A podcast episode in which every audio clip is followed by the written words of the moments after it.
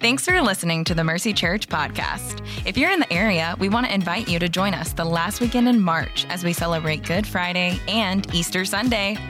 Good Friday services will be at 6 p.m. on Friday evening, and then on Sunday morning, we invite you to join us for a time of worship, a message, and baptisms. Bring your friends, your family, and if you feel so led, invite your coworker, cashier, or barista to join you. Services will be held at regular service times at all campuses. To learn more, visit mercycharlotte.com slash events. Again, that's mercycharlotte.com slash events.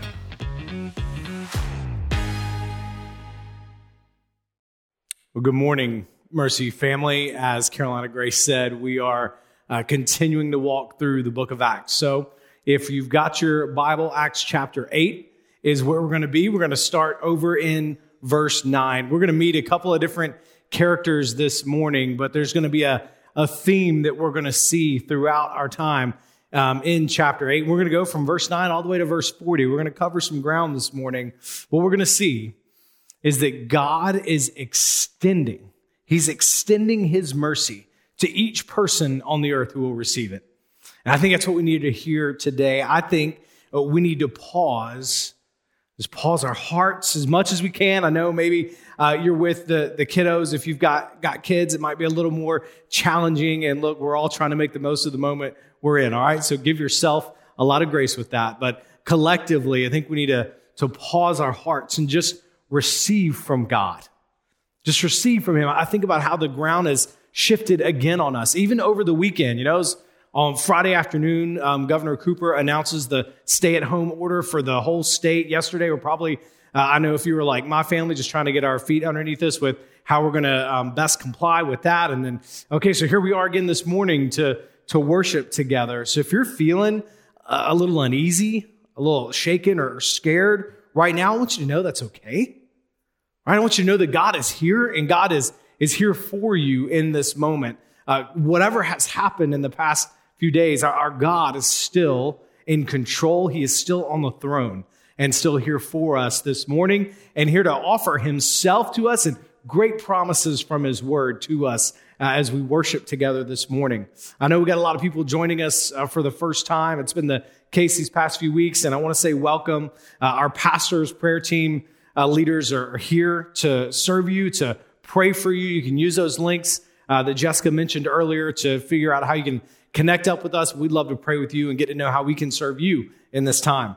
I believe for most of us, the situation we're in, COVID 19 and the, the new reality that that's created, it's a total shakeup. But what I believe, y'all, is I believe this is a moment where God is working, maybe more visibly and powerfully than we have ever seen in our lifetime. I believe it. I believe He's waking us up to show us how he is working in different ways. This is a moment for us, which is why we've gone into uh, the book of Acts, because we see uh, their whole world shaken up, especially starting in Acts 8. The whole world shaken up, and then how do we follow God in a, in a whole new situation that we've never been in before? Y'all, I believe God has a good, deep work to do in us if we will pause our hearts and minds and receive it from Him.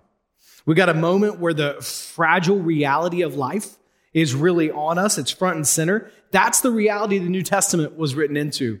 And it speaks, eh, the New Testament speaks into a reality that was aware that life um, just wasn't as bulletproof as often we think it to be. And it speaks real hope into that life.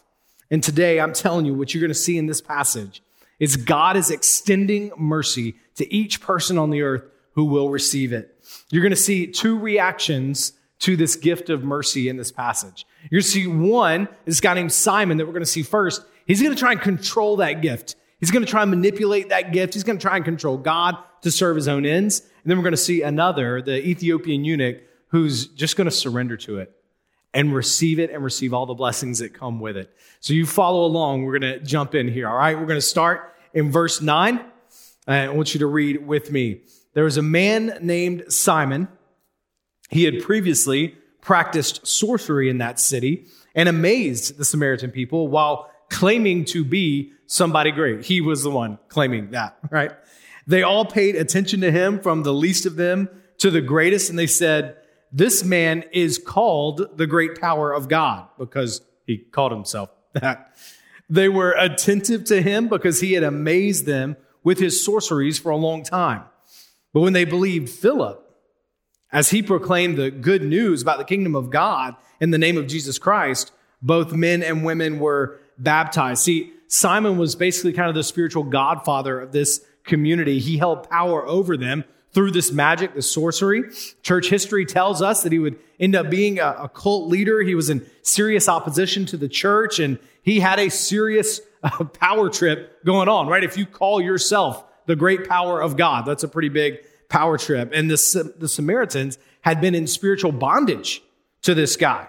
That's our scene that this, that our friend Philip, who is a Christian, but who's not one of the apostles that leads the church, because all the apostles that lead the church are still stuck back in Jerusalem. Philip has been scattered through the persecution, right? One of the deacons of the church, and now he's wandering into this Samaritan city and he starts preaching. And verse 12 says, as he proclaims, right? When, when he proclaims the good news about the kingdom, both men and women are baptized. Look, like I said, we saw Philip flee persecution. They're all scattered. That's the whole context for volume two of our series. Christians no longer able to meet together in their church, forced to figure out a new normal. Does that sound familiar? And as they went, as they're scattered, these Christians, members like Philip, they're telling the gospel. So Philip comes to Samaria. And of course, what does he do? He proclaims the good news of the kingdom of God. And in this power, he starts, if you look back at verse 7, just a few verses earlier, he starts casting out demons. He starts healing people who are paralyzed and hurt. And this power was greater than what the Samaritans had seen from Simon. They had seen power from Simon, but nothing like this. This power that is all over the scriptures, this power of God to set people free from spiritual oppression, to set people free from physical pain. It's still here, church. So I want you to hear that this morning. That power of God is still with us because the same spirit that was walking with Philip is the same spirit that walks with us. Now we can't control it. That's Simon's problem, but we can call on the good God, our God, our Father in heaven, who loves to give it to his children. And now, not only that, it's important to see Philip wasn't proclaiming his name, right? This wasn't Philip the Great against Simon the Great right? Philip wasn't trying to control the Samaritans. He was just proclaiming good news. Fellow sinners, there's life in the name of Jesus. There's power in the name of Jesus. This is freedom he's proclaiming. Freedom from sin. Philip's saying, it's not me. It's not Simon. It's not Caesar. God. And Jesus Christ, he's the good king you need. And then we get what seems like a really cool moment. Let's look at verse 13. This seems great. This seems like the story that we want to hear, right? Even Simon himself believed. And after he was baptized, he followed Philip everywhere. You're thinking, man, this guy's a great uh, disciple. He was amazed as he observed the signs and great miracles that were being performed. Simon believes, at least it, it looks that way at first. But his amazement at the miracles is a tip that he wasn't so much excited about Jesus and the offer of salvation as he was about the power that Philip had. Simon wants to control God. This is what we're going to see in a minute with him. He wants to control God and specifically God's power so that he can continue to control the Samaritans that he had previously had control over. And then verse 14 comes when the apostles who were at Jerusalem heard that Samaria had received the word of God. They sent Peter and John down to them. After they went down there, they prayed for them, as Peter and John prayed for them, so that the Samaritans might receive the Holy Spirit, because he had not yet come down on any of them. They'd only been baptized in the name of the Lord Jesus. Then Peter and John laid their hands on them and they received the Holy Spirit. Now, listen to me. This is a very big moment. It's big. It's going to be one of our takeaways from this passage. Samaria is outside of Jerusalem. So, what we heard in Acts 1 8, where Jesus said to the disciples, You're going to be my witnesses and you're going to start in Jerusalem, then you're going to go to Judea and Samaria, and then to the ends of the earth. Now that kind of phase two of the mission is happening, right? Samaria is receiving the gospel. Samaria, who I, I don't want to get too far into it, but it's really powerful to know their backstory. They had a long history of rebelling against God. You read their story in the Old Testament, you see Samaria as the northern kingdom of Israel, and they were in a serious north versus south feud that lasted for generations and generations. In the southern kingdom, they had a few good kingdom, a few good kings, and Jerusalem becomes the center of worship, and Jesus, the Savior, comes into Jerusalem. But then he said the first thing that his people are going to do is going to go to their rivals and make peace with them through the power of the gospel. The Jews there in Jerusalem, they despised the Samaritans. That's why when Jesus speaks to the Samaritan woman at the well in John 4, it's seen as a scandal. He's not even supposed to talk to these people. And now, by Peter and John, leaders, apostles, leaders of the church in Jerusalem, laying hands on them and the Holy Spirit coming, this is a milestone in church history. The two who are now apart are restored as one in God's kingdom. This doesn't happen the same way now when we receive salvation in Christ. We, we receive the Holy Spirit as we receive salvation. Paul tells us that in Ephesians 1. But God does this to emphasize the importance of his kingdom being a kingdom where all of his people are united together. And then verse 18, when Simon saw that the Spirit was given through the laying on of the apostles' hands, he offered them money, saying, Give me this power. Give me this power also, so that anyone I lay hands on may receive the Holy Spirit. He wanted what they had. But Peter told him, May your silver be destroyed with you. Whew. Peter has a way of getting pretty hot under the collar sometimes. Holy anger. May your silver be destroyed with you because you thought you could obtain the gift of God with money. You have no part or share in this matter because your heart is not right before God. Simon wanted power, wanted to be able to control God so that he could control people, keep them in a place of fear under him. And God allowed Peter to see right through this and to actually say what you and I need to hear. You have no part or share in this matter because why? What's the underlying reason? Your heart is not right before God. So let me ask you a very important question. I want to ask it gently, but it's important right now. Why are you coming to God? What's your motivation? What's bringing you to God? As a pastor, Tim Keller, tells the story of this college student who was um, in a whole bunch of different relationships. This guy in a whole bunch of different relationships used to brag about it and everything, and then has this um, radical conversion. Right, um, comes to saving faith in Christ, and then uh, something interesting happens in this uh, campus ministry that he was involved in. A very dynamic guy starts getting into a lot of leadership positions and kind of higher up pretty quickly. And what people started to notice is that he was very bossy and kind of controlling over the people that he was supposed to be leading. And eventually the guy that pulls him, the guy that led him to faith, pulls him aside and says, listen, man, you still, your God, you haven't really fully come to Jesus yet. Your God is still control and power over people. You just kind of change the source where you get that to something that's more palatable to Christians. See, it's good for us in this moment to be woken up by our circumstances to our need for God. But to come to God just so that he will serve us is not what he's calling us to. It, that's using God to get what we think will satisfy us. A heart right before God is one that says, God, I surrender fully and completely to you. All I have is yours. I want you. I want your presence with me. God, you are better for me your presence with me is better than anything else that I could want for myself. Y'all, some of us have been around church for years because church has provided a good community, a good moral code to live by, some sense of purpose. But unless you have turned from your sin and said, God, you're in control of my life, I want you. I want you, you alone. Unless you've made that turn, then your heart is still off. But when you do, when you see God for who he really is, say, God, I want to surrender to you. I don't want to try and control you to get something else. I just want you. Then you're able to say with Shadrach, Meshach, and Abednego, better to be in the fire with my God than outside of the fire without him. But you can say with Daniel, better to be in the lion's den with my God than outside the lion's den without him.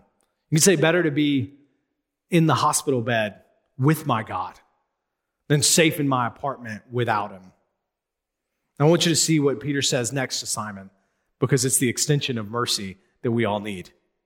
Verse 22 Therefore, repent of your wickedness, this wickedness of yours, and pray to the Lord that if possible, your heart's um, intent may be forgiven. For I see you are poisoned by bitterness and bound by wickedness. Simon's done something pretty shady here, pretty, pretty wicked, Peter says. But he says, You can still repent, and the Lord can still forgive you. That is God extending mercy out to a sinner. And this is the story of the gospel that even when we who approach God wrongly, when we, we approach Him wrongly, and then the Spirit reveals it to us, and we're like, man, I've been, I've been doing this wrong. I haven't been coming to God just for God. I've been going to God to try and get other things and what I need. I, I didn't realize that. Now I'm, now I'm seeing it. In that moment, God is extending mercy to each one of us. He's still extending mercy if we'll repent, which means just to turn, to turn from our ways and to turn back towards Him, to come home. That's the hope for you and I today. Has your heart, if your heart's been cold towards God, Christian, have you been faking faith while actually just living for yourself? Hear God's voice today. Repent and receive forgiveness. God is extending his mercy to you afresh today. New mercy this morning, and with it, his Holy Spirit, which is what we need more than anything. His Spirit means God's presence with us even now. And you see how Simon responds. Simon says, ah, Well, pray to the Lord for me so that nothing you have said may happen to me. Simon can't bring himself to it. And so he, he hopes that he can ask Peter to do it instead. And, and that's all we really know from Scripture about where Simon's story ends. Church history tells us Simon continues on as a false teacher, never got his heart right with God because he didn't want God, he wanted control over people. And God would never give that to anyone. That's for God and God alone. Y'all, I got a couple of takeaways that I'm as we walk through the scripture today that I thought um, I thought it's best just kind of share them with you as we go through these two stories. And this first one with Simon, here, here it is. Listen to uh, to just kind of play on words a little bit to both sinful saints and to saintly sinners. God is extending His mercy to you today. To sinful saints, to people who've been trying to walk with God and you're realizing God is exposing some areas where you actually haven't been, you've still been trying to use God to serve yourself, He's extending mercy to you today. And to those who uh, your heart isn't right with God at all, and you've just been kind of putting on a front to help people think that you're a follower of Christ, kind of like Simon, but really you're after your own ends, and you're realizing and you're seeing that today, and your heart's being exposed today. God's extending His mercy to you today. He's extending it out. Mercy in the form of the gospel of Jesus Christ. Repent, turn from that, and receive the forgiveness that He offers.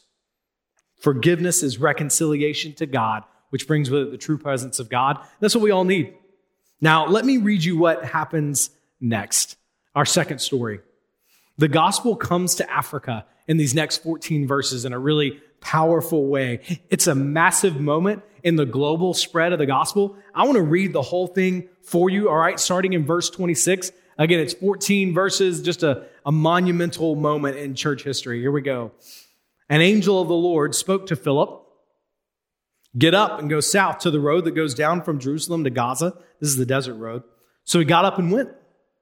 There was an Ethiopian man, a eunuch, and a high official of Candace, queen of the Ethiopians, who was in charge of her entire treasury.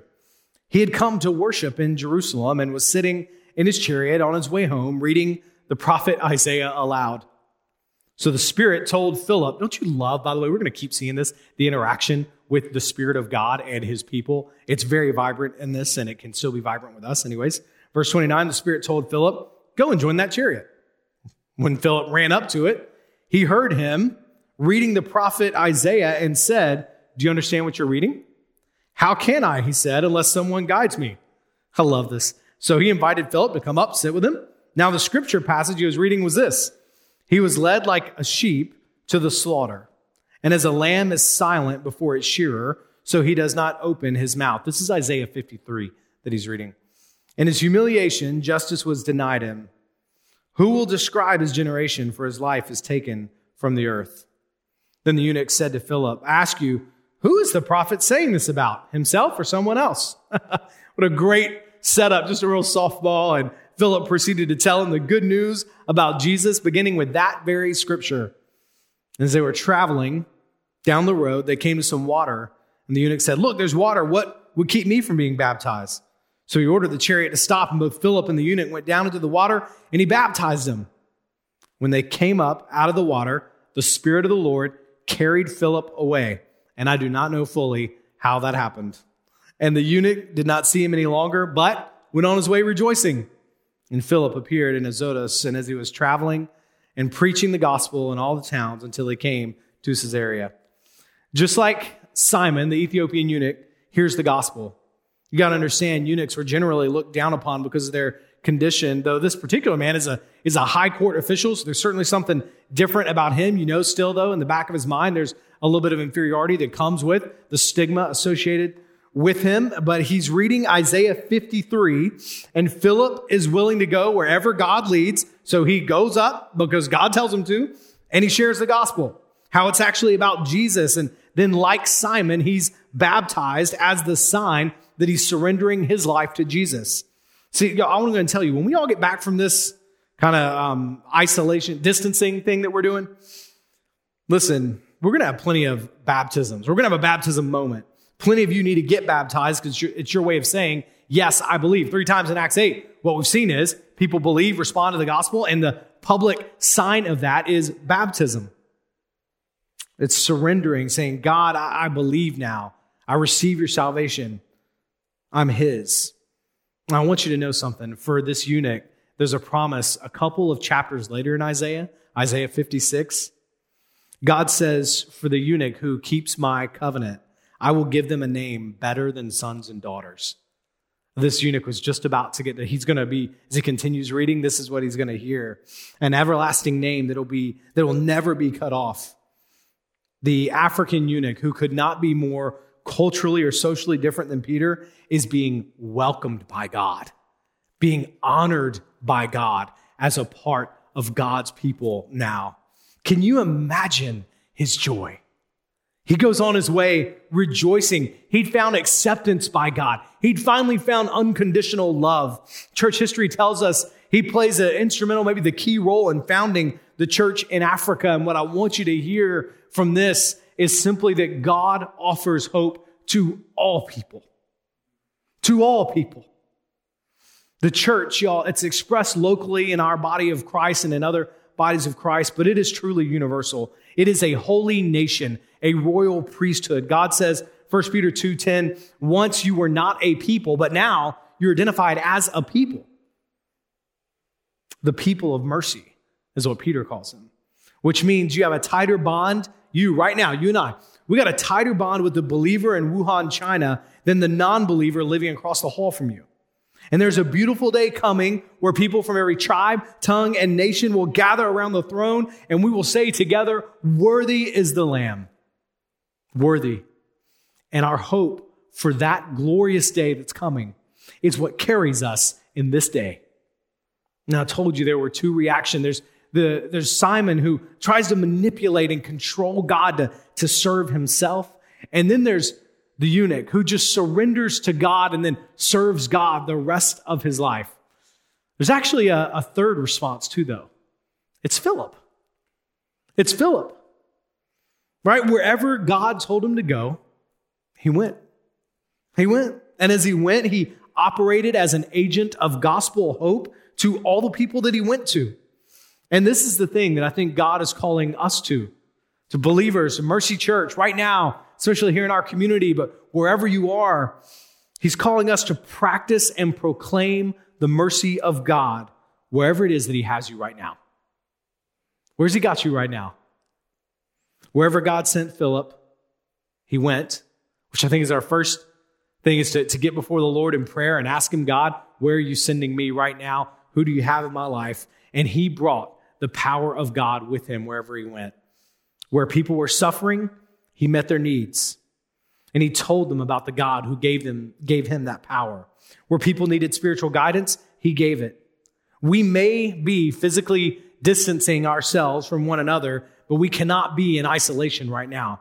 We cannot cocoon ourselves from the world. Our world needs the hope that comes from the mercy of God. So let's find ways to give it, church. Let's get creative and find ways to give that hope. Maybe it's offering financial assistance to those who have been put out of work through all of this. You know, there, there, are estimates that say by the time this is all said and done, it's going to be like 20% unemployment. Let's get creative and let's get sacrificial with how we can, we can help serve those that are in need and that sense they're coming in need. Maybe it's helping elderly family members.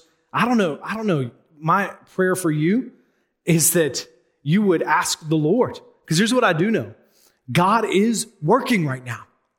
He is working, He is moving, and He's going to do His work through the church. He sent Philip away from a, a, booming new ministry in Samaria that he had only gotten there because of persecution in Jerusalem. He sent him away from that into the middle of the desert to proclaim the gospel.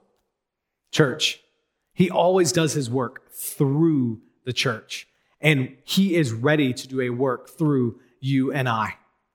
And so I want you to begin praying who is it that God has called me? Who, who is it God is calling me to deliver gospel hope to? See, what God is doing is He's at the same time drawing us closer to Him. We need His presence more than anything else. And He's sending us out to give that mercy away to all who will receive it. So I want to give you a couple of things to pray through together. Uh, there in your living room, just a couple of things that uh, you can kind of respond to this message with. The first one is just to pray, God, I'm going to choose you over, and then you fill in the blank. I'm just going to leave that blank for you. I'm going to choose you over this today. For Simon, it was, I'm going to choose the, the decision he didn't make was to choose, God, I'm going to choose you over control, over power, over pride. He didn't make that call, but we can. What is it that you need to surrender to God today? Maybe it's I'm going to choose you over fear. I'm going to choose you over just self indulgence, whatever it is. You take a minute and you just pray that to Him. And then the second one God, show me where you are leading me to practice and proclaim your mercy. Where are you leading me, Father? What would you have me do in this setting where I feel like I maybe I can't do anything because it feels so confining? No, the Lord is still calling us and is still ready to use us to proclaim, to proclaim and to practice His mercy. You take a couple of minutes and you pray as the Lord leads.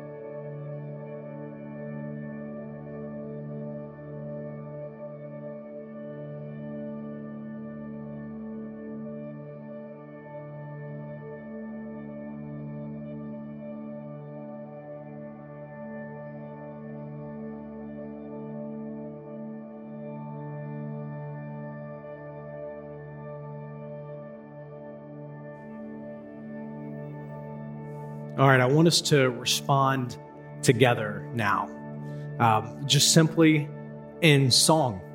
There's a song that our worship team wrote with our student director, um, Alan, and it just says, God, everything, we commit everything into your hands.